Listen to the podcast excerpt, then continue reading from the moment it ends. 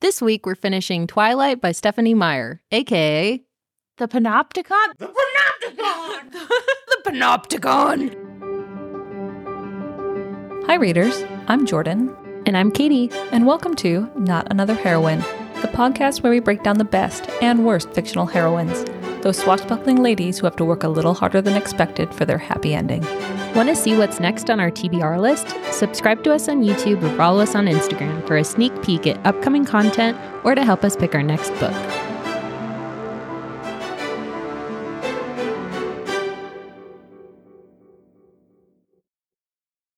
Your girl does not remember anything about part one. That's fair. We had lots of shots during part one. Yeah, and we did not even mispronounce that much, but we still had shots.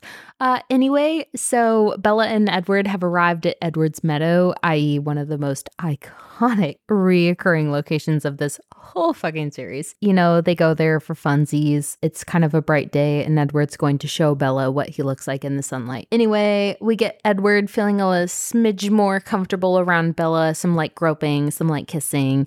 And then Edward, in typical Edward fashion, has like a little bit of a temper tantrum breakdown and proceeds to remind Bella how very mortal she is and how very immortal he is. You know, throw around some big sticks, break some shit while she's terrified, a little bit terrifying.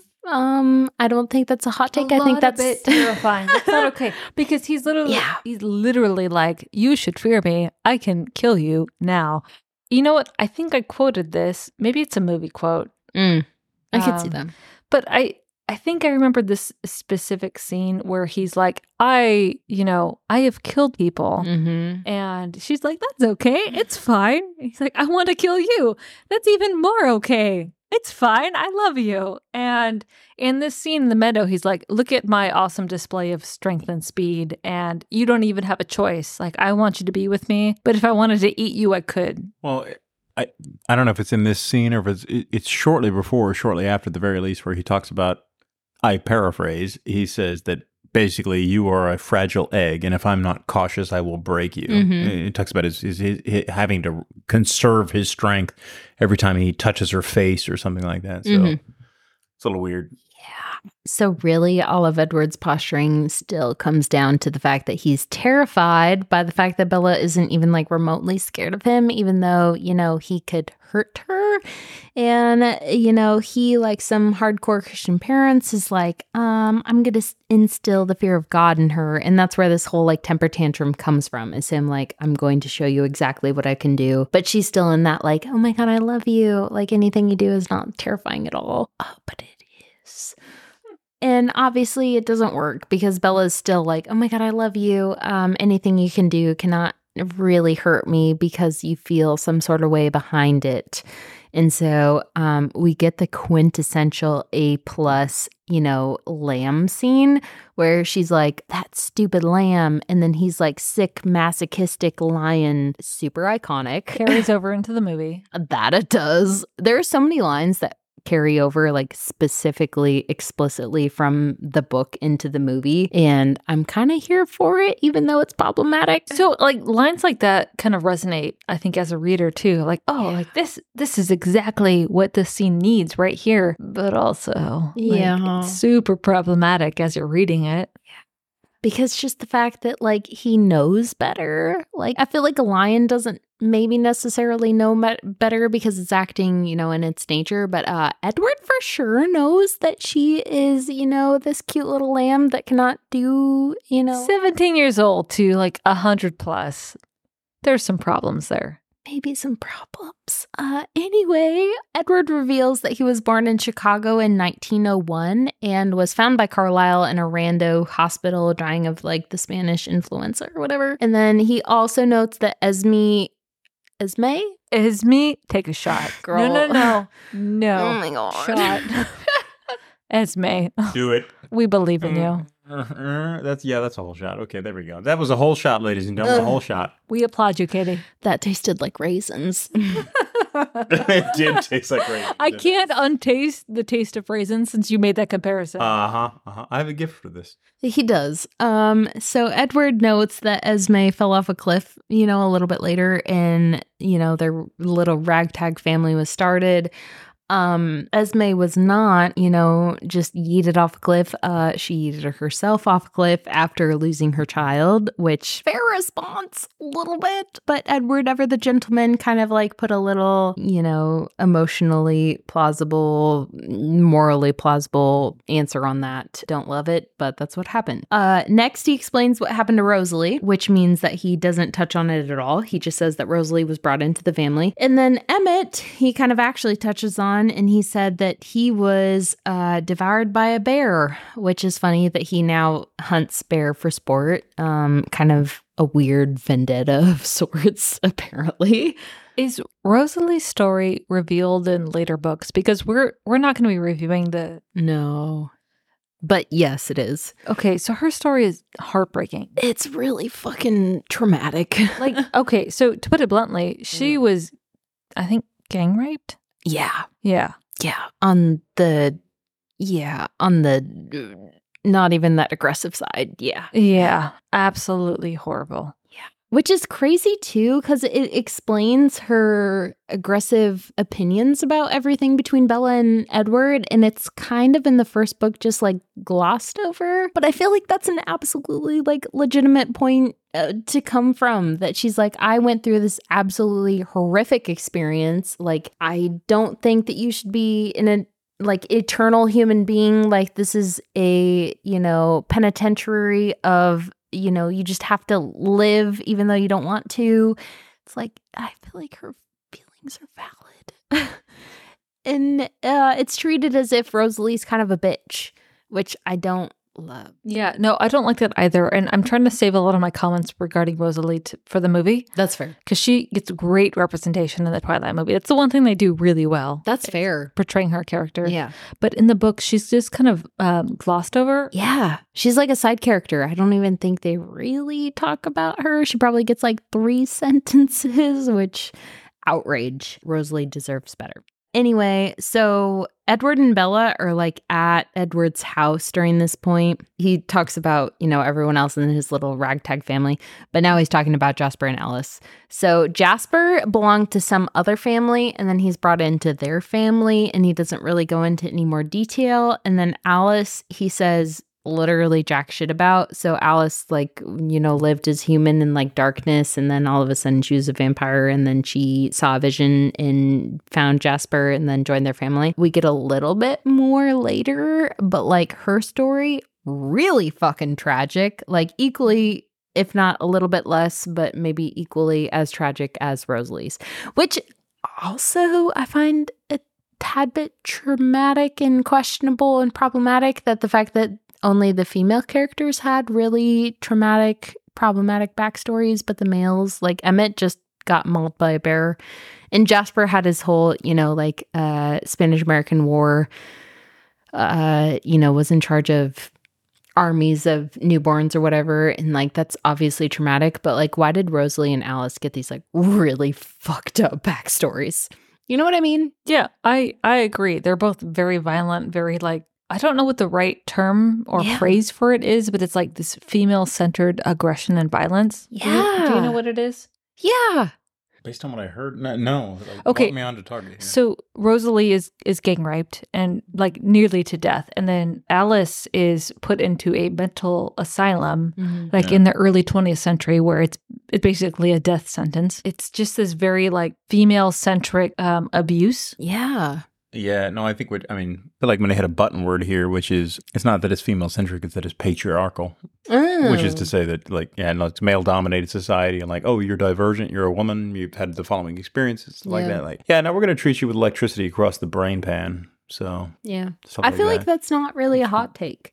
Because I No. mean, you look at Emmett's experience and then you look at Jasper's experience, they're almost like quintessential of like male maleness, if that makes sense. Like Emmett's like literally Like mauled by a bear. a bear, and then Jasper's like, "I'm fighting in a war." Yeah. And like well, like fighting in a war well. Yeah, this goes back to the sort of two dimensional framework I'm saying Edward was drawn within, Yeah. uh, which is that you know I know what this podcast didn't need was like a a male, you know, middle aged white cisgender perspective, but like those are also pretty standard archetypes. Like this is these are sort of I don't know the adjective Epictetian. I'm not sure, but like ec- Whoa, from okay, Epictetus. I don't know that uh, I, I may owe you a shot. Yeah. Define, Yeah, please. I may what does owe you that a mean? shot. Yeah.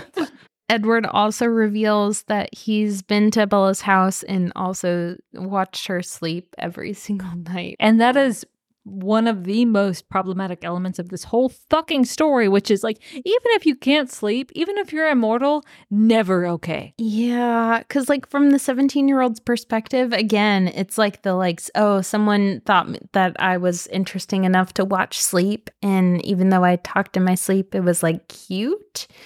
Like, again, that's problematic because it's like, why is that man spending his waking hours watching you sleep? I did not mispronounce anything. He's holding a shot glass as if I'm, you know, accused of a crime. No. I just love the fact that he's holding a Cinderella shot glass. No, Yeah. yeah, yeah. I was just I was just announcing shot fired. Like I just downed my Oh, shot. Just don't, no fair. one, no one, no one in the listening audience would miss the fact that I did do my shot, even though I'm not. We're not entirely convinced Epictetian is not a word. But, like, Uh, I would But be again, super uncomfortable if, like, as a teenager, especially, like, someone's watching you sleep. Yeah, because again, it's like intruding on your very vague, very, you know, small uh conception of privacy. Like, uh, you know, as a 17-year-old, your privacy only really extends to your bedroom, really.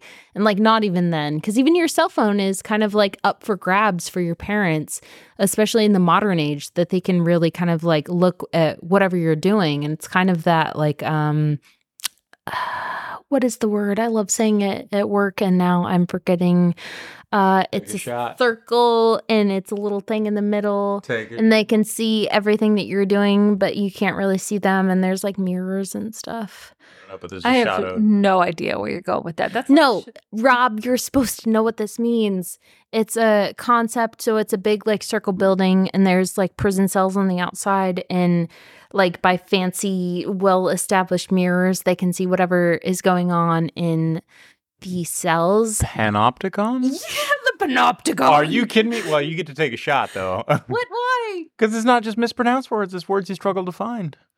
Yeah, yeah. Ha- that's It's a- have a I- shot. it's I don't have anything Pour in yourself this. It's a well chosen word. But again, it's the panopticon concept. So she has this one free space that is free of the male gaze. You know, she can do whatever she wants. And then her crush is immediately introduced in this panopticon concept of like, he is watching her. He knows what she's saying. But thankfully, you know, in Bella's head, probably not, you know, uh, suspect to Edward's gaze is that she is thankful that he does not know what she's like talking about. And thank god by you know exception that she is thinking about him. But it's like how is the one place that she's safe is somewhere that he has intruded upon and the only thing that she's thinking about is him?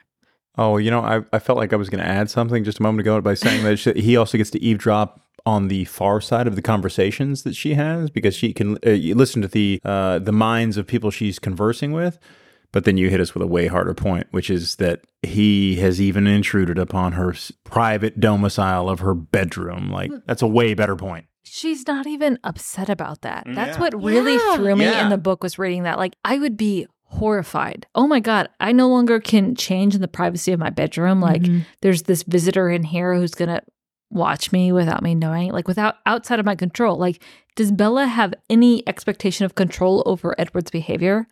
but again like as a 17 year old seeing yourself in these like very raw very like unemotionally guarded or like emotionally unguarded moments like is that not the dream that someone sees you in these moments where you're just being yourself and they accept you or at least from the 17 year old perspective that this is like true love Yeah, as a as a fantasy element, yes. Does a 17-year-old want that to be seen when they can't be seen? Absolutely. But as a is there an alternative to that fantasy that's mm-hmm. also a fantasy that's more healthy and not damaging to like the 17-year-old psyche? Could we present a different fantasy to a 17-year-old reader that is more acceptable and wouldn't set them up for a lifetime of like poor expectations when it comes to their relationships? Yeah. this might be controversial, but I don't know that I've read a lot of books that like meet that high threshold. Let's look at the books we've reviewed. So, Graceling, Yeah, even that is kind of like uh, they have this kind of like almighty, all knowing perspective of what you're thinking at all times. And that's the only reason that they're accepting of who you are. Because even like uh, the book that I just r- reviewed for our pick of a week, again, timelines are not syncing up at this point. Um, that will come in like two or three weeks. But Love Theoretically by Ali Hazelwood, like he has some kind of like uh paranormal like understanding of what she's thinking and that's like not the intent behind it because it's modern romance. But he seems to know all of her insecurities at the point that she's having them and it's like is that realistic? That's, I think, the female fantasy, which is this omnipotent, omnipotent. oh girl that's a shot. If i took a shot earlier for mispronouncing a word i didn't even know what is a was a word Off you go. There she did she did it there she did. It did was so bad. It was so much raisins.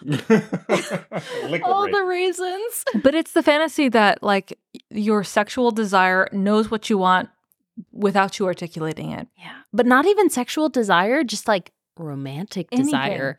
Like understanding as a person that someone sees you and understands without any kind of like gauze of, you know, anything. They see you as you are. Like Yeah. that's such a sad premise. I- so yeah, th- this comes back to what I, what I was saying is that he was, seems to be a character drawn around the idea of like, all right, what would ultimate wish fulfillment look like?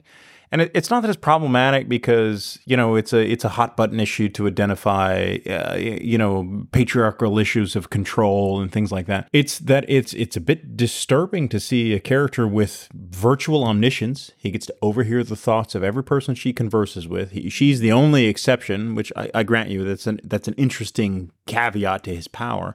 He's omniscient. He's omnipresent. He goes wherever she goes things like that. It's disconcerting because not, not just because like, all right, there's a very serious power dynamic here between a 17 year old girl and a 100 year old man with experience and extreme powers. It's also the fact that, honestly, from a literary perspective, a lot of this just goes unexamined. Like, that would that's really interesting stuff. I'm not saying that it's not interesting or that it shouldn't work its way into the books because this is the sort of thing that you would expect to find its way into a narrative, into a literary portrayal of a of a of a very unusual, abstract, bizarre relationship. Mm-hmm. It's just that as interesting as these details of these characters are, no, we just gloss over them and they very, very rapidly profess their undying love for one another and then they go to prom. So, sorry, I'm skipping ahead in the narrative. but that's still that's an absolutely valid point that um I feel like a lot of people uh, kind of underwrite Twilight or just kind of bypass Twilight is this very like cult fiction moment or movement for you know 14 to 17 year old girls during this period. And they kind of bypass all of the underlying emotional resonance with the book and the character. And they're just like oh you know this is you know cult fiction like nobody really there's no underlying emotional ties behind this but it's like there absolutely is. There's a reason it was so fucking popular. And we just kind of bypass the like maybe the problematic points. And that's the part that i kind of find interesting is was stephenie meyer speaking from her own personal experience or was this like trying to bring attention to the points that you know 14 to 17 year olds in this certain time period like are there maybe problematic things that they're seeking in their emotional and romantic relationships? Or is this like a oh this is something that like people are seeking like let's talk about it and nobody does? Or is it like hey like this is a fucking problem that so many people are like you know emotionally resonating with story? Like are we going to talk about it? And nobody did? Like i kind of wonder about her intent. Like she was she coming into this like absolutely we should fucking talk to this? Or is she like this is my experience and like is this wrong is problematic and people can kind of draw their assumptions from that? Or was she like pointed about it? Yeah, and I think that's where I think where, one of the challenges and where the I think it does genuinely become problematic because when you ask uh, what what through what lens do we analyze this? One is is the perspective of the seventeen year old girl, or more alarming is is it the perspective of uh, think of like uh, modern men's rights activist types Yeah. who are like, oh yeah, this is what women want. They want, yeah, they want a domineering, uh, potent force to to insert himself into their lives, and then and you know he, he needs to be mysterious and controlling and authoritative. yeah. Like that's another perspective on the relationship here. Uh, like I'll grant you, I don't think a lot of men's rights activists are reading Twilight and and and, and deducing. But uh, they should. But it's scary if they do. You know what I mean? Like I mean, yeah, that give them more ammo to be more scary. yeah. I, well, I mean, there's another perspective too, which is just a purely literary perspective. Like, you know what? These, you know, are these realistically drawn characters? Can we imagine human people, you know, surviving the human condition, reacting to the circumstances in the in in the ways described in this book? From Bella's perspective, I say yes, but I maintain that Edward's perspective is problematic and and poorly drawn. It's problem. It's problem. Did I say problem? Problem. I may have a shot. Yeah, I may have a shot. Shot. Pro- it's problematic.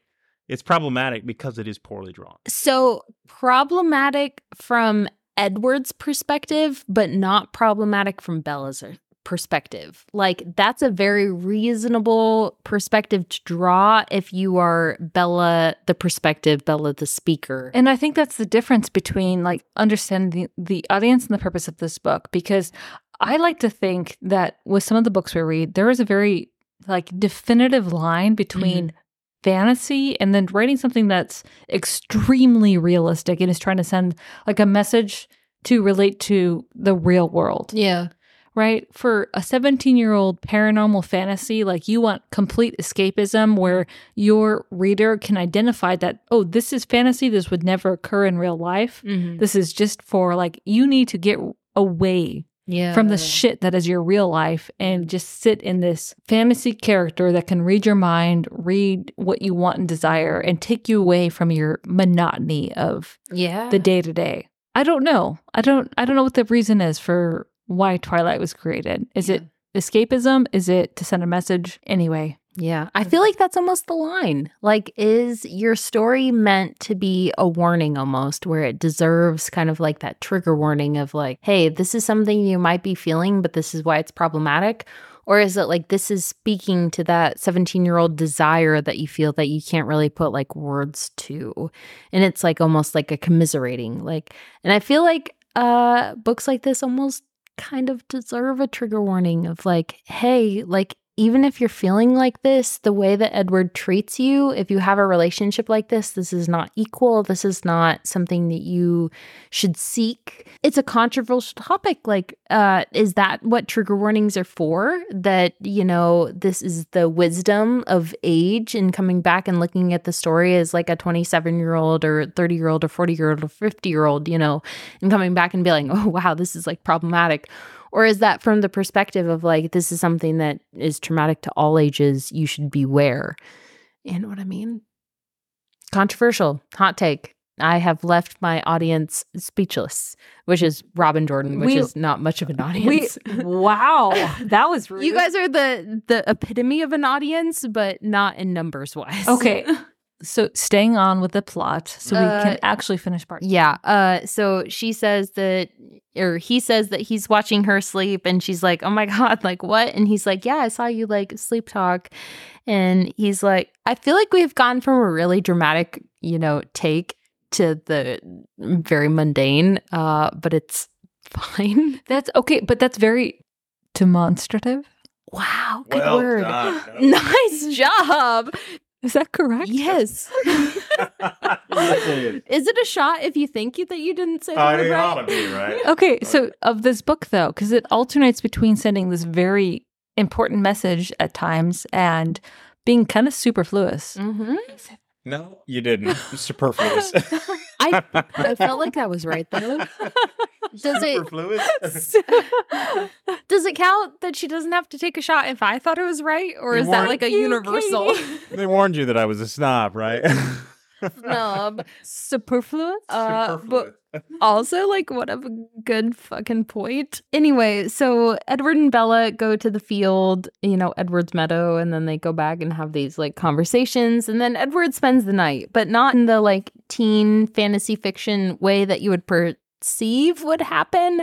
They just have some like weird kind of conversations slash candid conversations about like what that means for them, but like also not really. And like Edward has this very like real moment about he's like, oh, I've read, you know, jealousy in books and plays. And like, I think I or I thought I knew that what jealousy was, but I didn't really understand it until I experienced it, which I feel like is a very, you know, human uh, perspective on things that you can understand jealousy abstractly and then you experience it for the first time and you're like, "Oh my god." Uh, but anyway, they have this, you know, drawn out conversation while Bella's pretending that she doesn't want to, you know, have sex with Edward because apparently he's weird about that.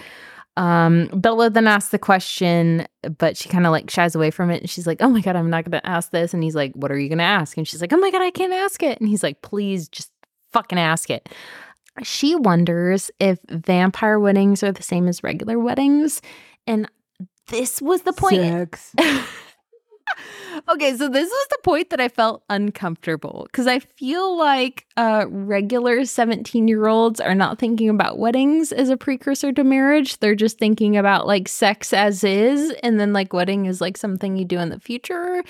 The fact that she's talking about weddings instead of sex was a very interesting point to me, even at 17 and also at 27. We'll circle, circle. Whoa, girl. I'm gonna edit the shit out of that. Uh, So- no, I think that deserves a shot. no, I can't take any more shots. I That's won't be able to pronounce simple words like circle. That's fair. See, it's uh exacerbating.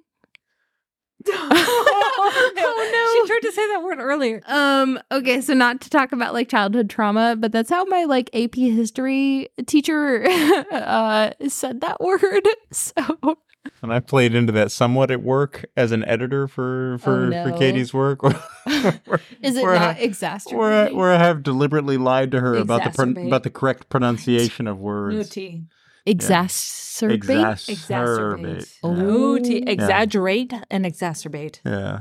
I have I've I've deliberately lied to Katie on occasion about the correct pronunciation of words and exploited her trust in my seniority and experience and things like that. And I Um. am a monster for it. Which incidentally is a parallel to the Bella Edward relationship where she's like, Well, you got hundred Oh, years of no. experience. I just I guess I'll just trust the things that you say. You're probably right. Like fucking wrong. Oh no. Manipulative and, and abusive. Uh we have a real life example of why this is problematic. oh no. I know it, it, it induces psychoses that just didn't need to be there. They just didn't need to be there. apparently.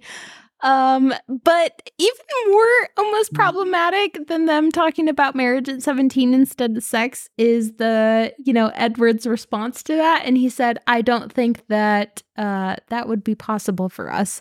Um, ouch. Could you imagine that your 17 year old boyfriend that you're talking about, you know, sex in the abstract by using marriage as like a, you know, one for one turn?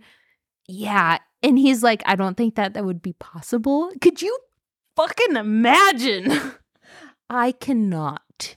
I am blinded by the embarrassment and immediate suicidal tendencies that I would experience. But again, Bella just glosses over that. She's like, oh, you don't.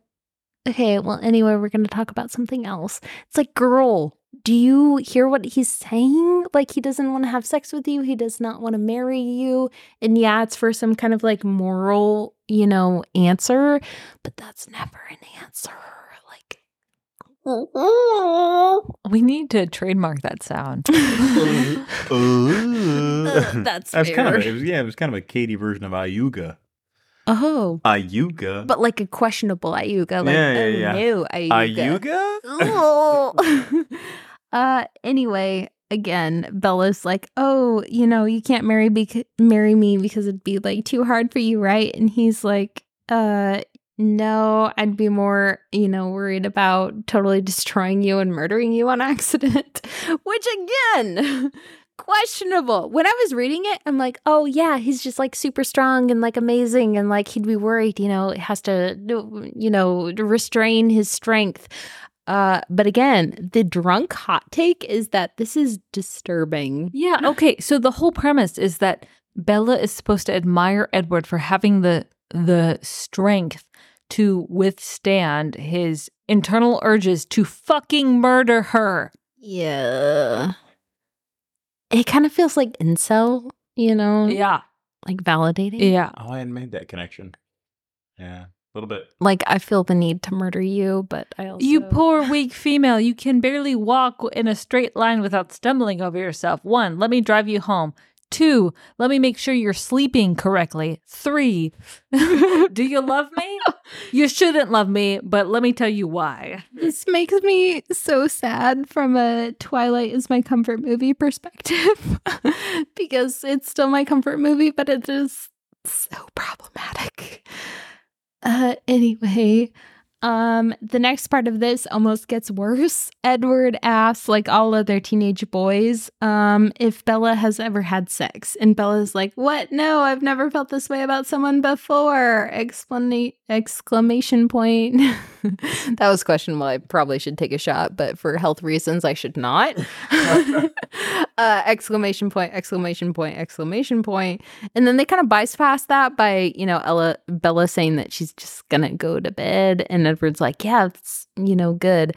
Also, don't under- understand the weird kind of like virgin, you know, paralysis that Edward ex- is experiencing. That he thinks that Bella needs to be a virgin in order for them to have like a regular relationship. But again, uh, that is explained by his being from the 1900s, even though like that's problematic also in the 1900s. But we just bypass that. Uh, yeah, Bella's a virgin. Edward is a virgin. Edward feels some kind of way about Bella not uh having had sex with Where anyone. are we in the story? This is a conversation when Edward spends the night for the first time. Uh, it's, Not the first time, just the first time Oh. that she knows about it. okay. That's Oh, yeah, right. consent. Fair distinction. Uh, yeah, but the first time that Bella knows that Edward is spending the night, they have this conversation. And it's kind of like alluded to that Bella wants to have something like physical occur. oh yeah, I, I you know just a red blooded human male. I was like, mm, is this happening or not? And Edward's like, I will eat you instead and not in the way you want. Yeah, and then he's like, but I mean, I, I got money says that gets edited out. I don't think so, honestly, because it's a valid point. Because also at the same time, he's like, but have you had sex with anyone else? And I feel like the only answer he would have accepted was like, no, you're the only one. And that is what happened. And again, problematic. But again, from the 17 year old perspective, it was like, oh, that's so cute. But from the 27 year old perspective, not so cute. and what about from the hundred year old perspective? Super not cute. yeah, right? That's the episode title is super not cute. Uh, Super not cute. Moving on. Yeah, the next morning, Edward offers for Bella to come meet his family, and reasonably, she's like less concerned about meeting a bunch of vampire vampires slash going into a coven, and she's more concerned about like meeting her boyfriend's family for the first time. And like on the one hand, girl, same, because meeting your boyfriend or spouses or partner's family is absolutely fucking terrifying. But also, on the other hand, like you were going into a vampire coven, and I have seen, you know, I am robot a couple of times, and the, you know, the concept of walking into a dark space where there are scary things is scary, and she's not concerned at all about being scared uh inside the house of the scary things um everyone except rosalie and emmett are there and you know they're all kind of like trying to walk really slow no sudden movements. So you know bella isn't aware of the fact that they're like not human and alice is like zoom zoom i'm a vampire in a very alice fashion That was Uh, adorable and completely like Alice. Uh, yeah. that is fair. Also, I want to caveat um, at the time of recording, but not at the time of publishing, I talked about love theoretically. And I love the fact that Elise, the main character of Love Theoretically, has some kind of like weird obsession with Bella Alice fanfic. Uh, I ship it now that I know that that is a ship to be shipped. Uh, I heard it. I'm heading to Urban Dictionary right now. because also Alice, like, this is a little bit later. Alice is the only one that asks Bella if she wants to be picked up and like yeeted somewhere. And no one else asks her. Everyone else just kind of picks her up and vampires away. But Alice is like, Is this okay? And she's like, yeah, sure. And then gets vampire yeeted away. So Bella and Alice supremacy. Honestly. I could not relate to Alice as a character at all. I couldn't either, but now viewing it from the lens of love theoretically, I can, which is It's- weird. It's interesting because when I first read Twilight, I'm like, Rosalie's a fucking bitch. And now, Yeah. like, looking back, I'm like, I love Rosalie. yeah, it's like she's the only one that was like reasonable throughout this whole thing. She's Yeah. like, um, you should continue to be human. Mhm. Yeah, but we're not going to talk about that until uh, the weird unspecified sched- unscheduled date that we talk about New Moon or uh, whatever book Rosalie We- explains her story. We are not doing any more books in this series. That's fair because we're talking about too much But emotional trauma. but I really wanted to read books th- two through four. You should just read them anyway. uh, anyway, this next scene, Edward flexes on the piano and Oh. Bella's taken on a tour of the house. Uh, in the movie, which we will talk about in part three, which is the next part of this, if we get to n- the next part, because we're talking about the movie so much throughout the book. Uh, this is uh, Bella's. I want to say nightmare, but that is not the word.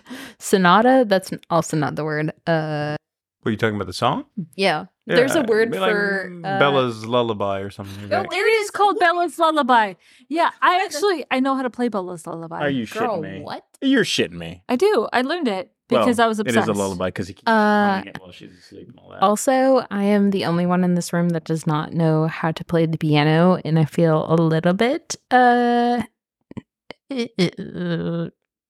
Inferior. No, that's the word. I was saying incon- insignificant in my head, and that's not the word. I'm not insignificant, just a little bit inferior. you're not insignificant. Maybe just a tad inferior. That's fair. Yeah. Wow. this dick. Jesus. Uh, anyway, so this is like the only like really unbiased opinion I had throughout this book. So this next part was really interesting. So Edward gives Bella a tour of the family history. So he goes into Carlisle's office and he's like, "Look at all these pictures. Let's uh, talk about it." Um, this was really fucking interesting. Like I wish this had been a bigger part of book 1 and had been like an overarching theme instead of just being relied upon in book 4 as like a, you know, catch-all to solve all of their problems. Um was Edward's kind of explanation that Carlisle was born as a preacher's son in the 1600s and then he was you know, out ca- hunting vampires at his father's behest and actually like found one on accident, but then like by the grace of God, heh, uh, he found one, but only- I made a pun and no one recognized it. Uh he like found an actual vampire but was was like only bitten and then hid in a pile of potatoes and he was okay. Uh so this was something interesting and I feel like it should have been talked about a little bit more than it was. Um Carlisle had this whole like era of self-loathing which we do not love. Um and then uh he decided he was going to try to like save people. And so he went to Italy to go study medical science. And then he met the scary overlord vampires that we now know as the Volturi but then we did not know as the Volturi uh Marcus and Caius. Uh this was a super interesting interlude that we did not get enough time with he just had this as like this you know just talk he was giving as he was, you know, introducing Bella to his family history. It was not anything more than that. It's like, this feels important. I don't know. That might be a controversial take. Yeah. Thank you, Jordan. your comments, readers. Your comments below. uh anyway that felt like a controversial take and they just bypassed it uh anyway carlisle was like i'm still not really into eating vampires when he was talking to the volturi and they're like wow i don't understand that and so he went to the new world i.e america and when he was in chicago in the six, 1700s 1900s uh, whenever edward was born i don't know math or history 1917, because he would have been he was suffering from Spanish Spanish flu. Uh, thank you, Rob. 1917. uh uh he Edward was suffering the uh, Spanish influenza. I feel like I'm in some kind of like uh history test and I'm not doing well. Who was who was president of the United States in 1980? No, I, I- Girl, I, I, don't could not fucking answer that with a gun pointed to my head. Wilson? that was the president? Uh anyway, uh he was uh you know suffering from the Spanish influenza, dying. Carla was like, "I'm going to make you into a friend because I need a friend." And I feel that. And then anyways, Edward, they, you know, he takes Bella to his bedroom and instead of having some kind of like smutty interlude, they talk about CDs. Anyway, we're rewarded through that trauma of reliving the early 2010s um, with a dearth of Spider Monkey quotes. I am so mad that the movie quote was not actually in the book until I read a news article about where the movie quote came from, and then I got happy again. So, in the book, they're both looking at me like I'm fucking insane, but I swear to God, there's a point behind this. waiting to see that she's insane. That's fair. So in the book, there are no references to spider monkeys at all. There's no references to, you know, climbing trees. They're both looking at me like I'm fucking insane, and I I don't feel seen right now. but fun fact, uh, I feel like we're not going to need to do, you know, part three of the movie because I'm going to talk right about it right now. Robert Pattinson handpicked the line, "You better hold on tight, Spider Monkey." There were options that did not involve Spider Monkey, and Robert Pattinson was like, "No, I want the Spider Monkey one." Okay, not having seen the movie What? since it since it came out, I saw it. I saw it 15 years ago. Oh. Whenever it came out, like, Still is this the scene where he throws Bella on his back when they're leaving the baseball field or on their way to the baseball field? Uh, no, before that, Before that, yeah. You better there- He says- hang on tight, Spider Monkey. Oh, and then he climbs the tree, and they have this like you know picturesque d- view of the Puget Sound Peninsula. Yeah. Okay, yeah, no, hey, you know, actually, credit to Robert Pattinson. That's an adorable line. That's a, that's an Uh, adorable line. that's I, not- I, am gonna give him credit for that one. Okay, so they had this article. So there was a writer's strike when they were first uh, talking about fielding the movie or whatever, and they had not finished the script for this. And so the producer or director of the movie, Melissa Hardwicke, was like, uh, I have some like written in, you know, quotes that you could do, Robert Pattinson. Uh, pick one out of 10. And out of the options that are all very realistic, uh, including you're not scared of heights, are you? Hold on tight, dot, dot, dot. Wrap your legs around me, dot, dot, dot. Got a good grip, don't let go, dot, dot, dot. Um, he literally picked the spider monkey one. Uh, from a man that does not like, like, does not love Twilight at all and, you know, is very antagonistic in all of his interviews. He really picked the spider monkey quote. I would too, given those options. Wrap your legs around me. That's fair. But I just want to emphasize the fact that the spider monkey quote was handpicked and was not in the book, not in the original text. Yeah. That's fair. He has this weird kind of like moment where he's like, "Oh my god, I'm a vampire and you're a human. Uh, I could devour you at any point." And then Alice walks in and she invites them to play baseball later, the American in quotes vampire end quote pastime. Except they have to go back to Ella's house first for some reason instead of just going straight to the baseball field to play baseball. And at Bella's house, Billy and Jacob are waiting, and Billy harasses her with some like ominous, you know, like stay away from them. We'll be watching in like a weird protective vibe that kind of felt not overly aggressive and kind of like okay. And, you know, he also asked, like, do you know what you're getting into? Oh, okay. Well, I guess we'll be here anyways if things go sideways. And that's the end of the conversation. Anyways, that's really the end of that conversation. And then Bella also has a half assed conversation with Jessica. This is controversial, but I feel like Jessica deserves better. I feel like both Jessica and Mike deserve better. Jessica, Mike, Billy, and Jacob all deserve better. Bella was like not interested in all anything that they were saying. They have some kind of like rando conversation. Jessica's talking about like being kissed by Mike, and Bella's like not really listening. And then Charlie comes home, and Bella explains that she has like kind of sort of a boyfriend with Edward in Edward. And he's like, I thought you didn't like anyone in Forks. And he's like, Well, uh, Edward's technically isn't in Forks. Also, he's like super glittery and built of alabaster and superhuman. So yeah. That's fair. Again, from the 17 year old perspective, who would not want to date Edward? hmm So Edward comes to pick her up, and Charlie pulls the whole tough dad persona thing, but in a surprisingly like wholesome, non-aggro way. Like I feel like this was a very reasonable conversation that was had between Charlie and uh, Edward. Like it was just like, "You're gonna take Bella out," and he's like, "Yeah," and then he's like, "Okay, keep her safe." And then that was it. There was no like shotgun loading like there was in the movie. There was no like weird, like, you need to protect her virginity with your life kind of thing. Go, Charlie. Um, he has like hot daddy vibes. So in the book, he's described as having this like receding hairline and being like this like has been kind of. they should have cast him like that because they cast him in the movie as a fucking daddy vibe, a hundred percent. It's the mustache. It it really is. It's the fucking mustache.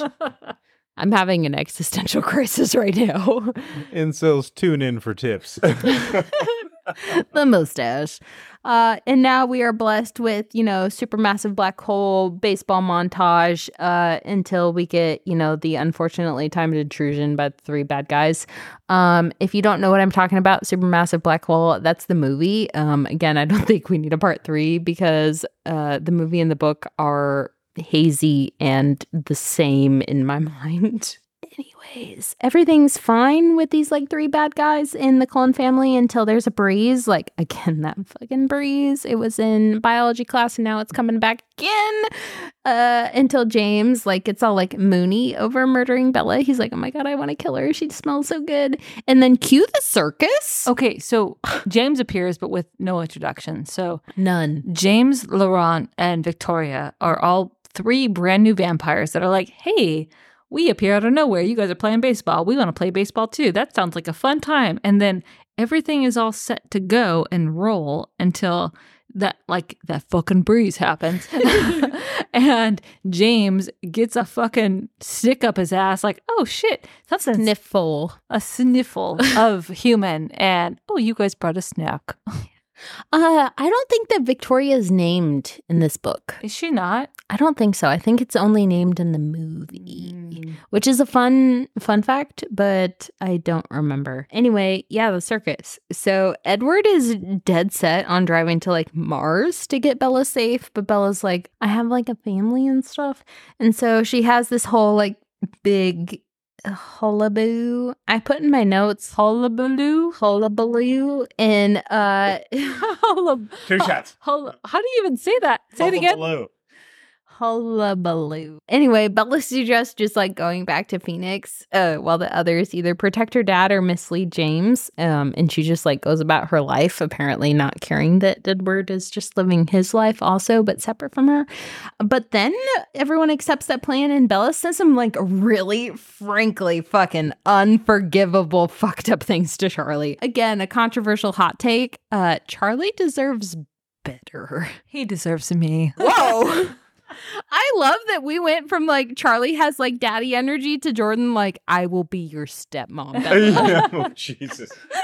What? but also I understand it. Uh, he has the fucking like mustache energy. You know what it is. Anyway, uh, she says all those fucked up things. Boo, Bella, two thumbs down, and then uh, goes back to the Cullens house. So Bella and Esme, Esme switch clothes. Rosalie has a breakdown hissy fit, like, why the fuck are we helping her? And Edward and Bella exchange really sad like goodbye with like some weird like kissing and like loaded terminology. And then Bella is whisked off by Alice and Jasper to Phoenix in exactly one working day, even though the trip takes like three days by car. So 0% understand how that math works out, but also okay, I guess. Uh they're in a hotel anyways and everyone's like super nervous and on edge and freaked out because no one is calling with updates. And then alice has a vision of a ballet studio and unfortunately it's the you know exact ballet studio that bella went to as a child. Um that's nerve wracking, but nobody seemed really concerned about the fact. And then uh, something bad happens. Edward calls and apologizes for losing James and says that Victoria has been like snooping around her school. And then Bella immediately freaks out because, like, oh my God, her records, her privacy, her HIPAA. And uh, thank you, Rob. I was hoping for a laugh. and then she uh, says that you know he's probably gonna come get her mom and get her and then you know maybe edward will come to save her and they can fly off forever. And then bella immediately starts daydreaming about a hotel room with her boyfriend which like girl same and then all of a sudden she gets a mom for gets a call from her mom. There we go. And her mother, in quotation marks, is actually James, who directs her to ditch her babysitters, i.e., Alice and Jasper, and to come uh, to her mother's house or else. Uh, Bella's all of a sudden 100% emotionally ready to die, which like confusing because all of a sudden, like all of the times before this, you were not really ready to die. And then she ditches Allison and Jasper at the airport somehow, takes a rando Hyatt bus to the hotel, and then takes a taxi and then gets to her house and is directed to rent the ballet studio, which is around the corner. I'm going to interrupt for just a second. That's fair. This is like 70 to 50 pages towards the end, if I were to hazard a guess. And this is not a short book. So the entire fucking novel has been this like buildup of an emotional relationship between Edward and Bella. And then we get this actually interesting dynamic with these outside vampires Mm-hmm. changing the environment, influencing the character dynamics. And it's only the last 70 to 50 pages. I'm gonna I'm I'm gonna interrupt as well to interject, which is not that it has been a buildup, but that it has been a description of a very rapid unfolding of a relationship. Because Yeah. what do we do? Uh, somebody somebody mentioned the math. Like she shows up in March of the year, Yeah. and then the book ends in prom. Which So, is like- like June, Yeah, like I- mid June. I don't know if our in our narrative format we've discussed the fact that at some point along the lines, are, by now the two main characters, Bella and Edward, have declared their undying love for one another.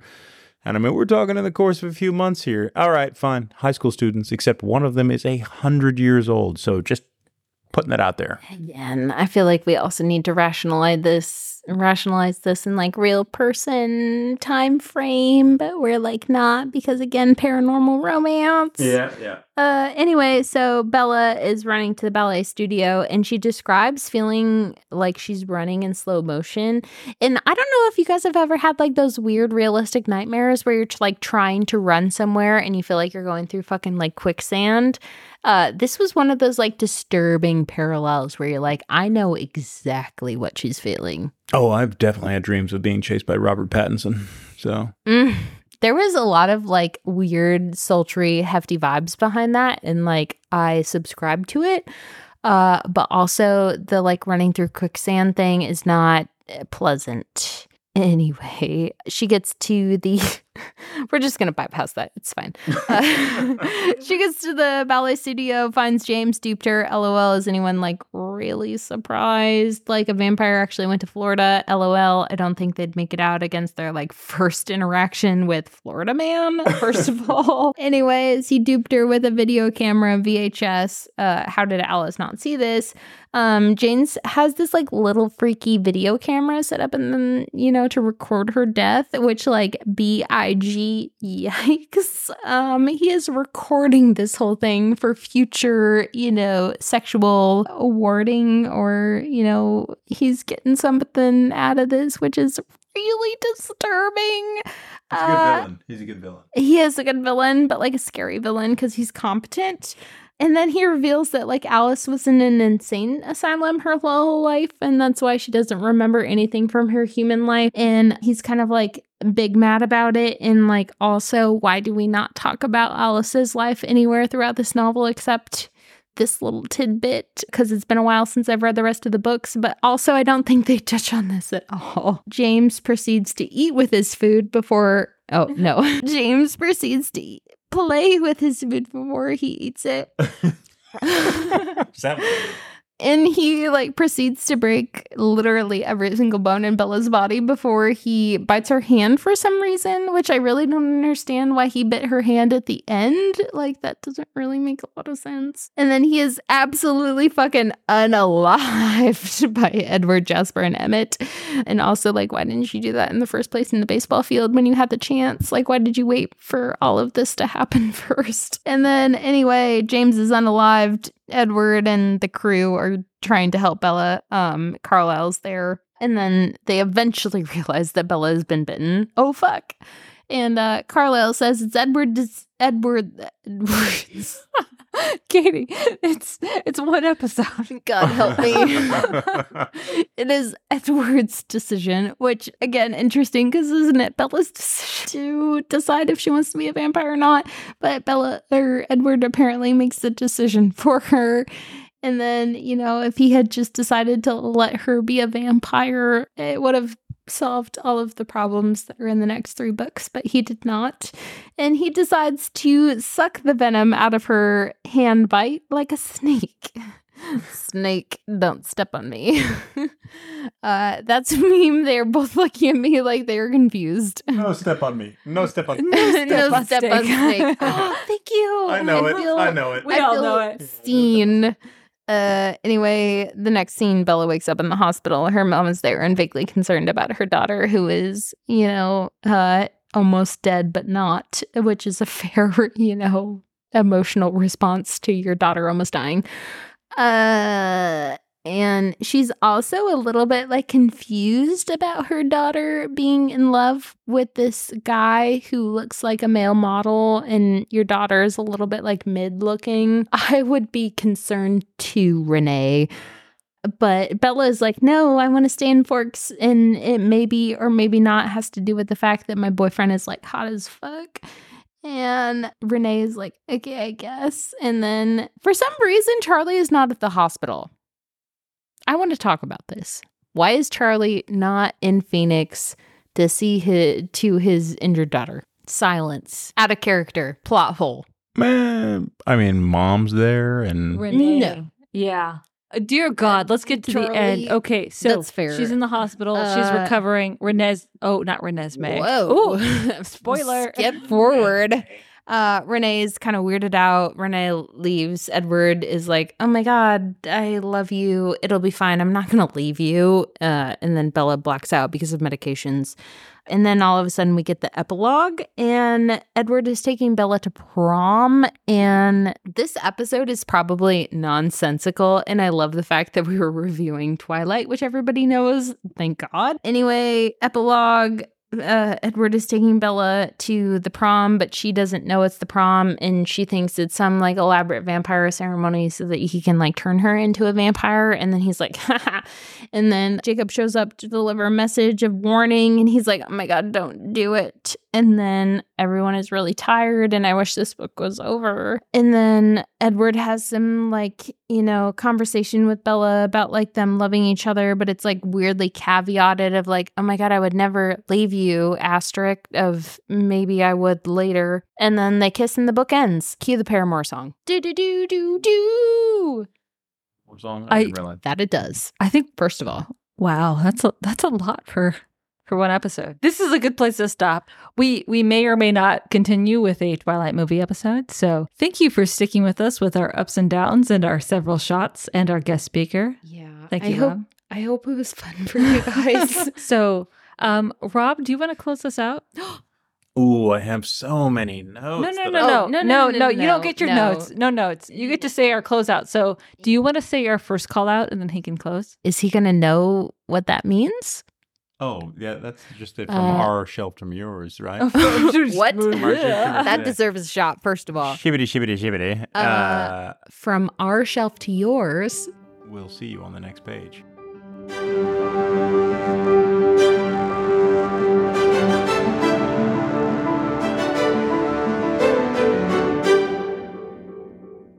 Hi, readers. If you'd like to help us pick our next book, send us a message on Instagram. Or if you'd like to just listen, we post new episodes every Monday and Wednesday on Spotify, Apple, and Amazon. Thanks for listening. Bussin'.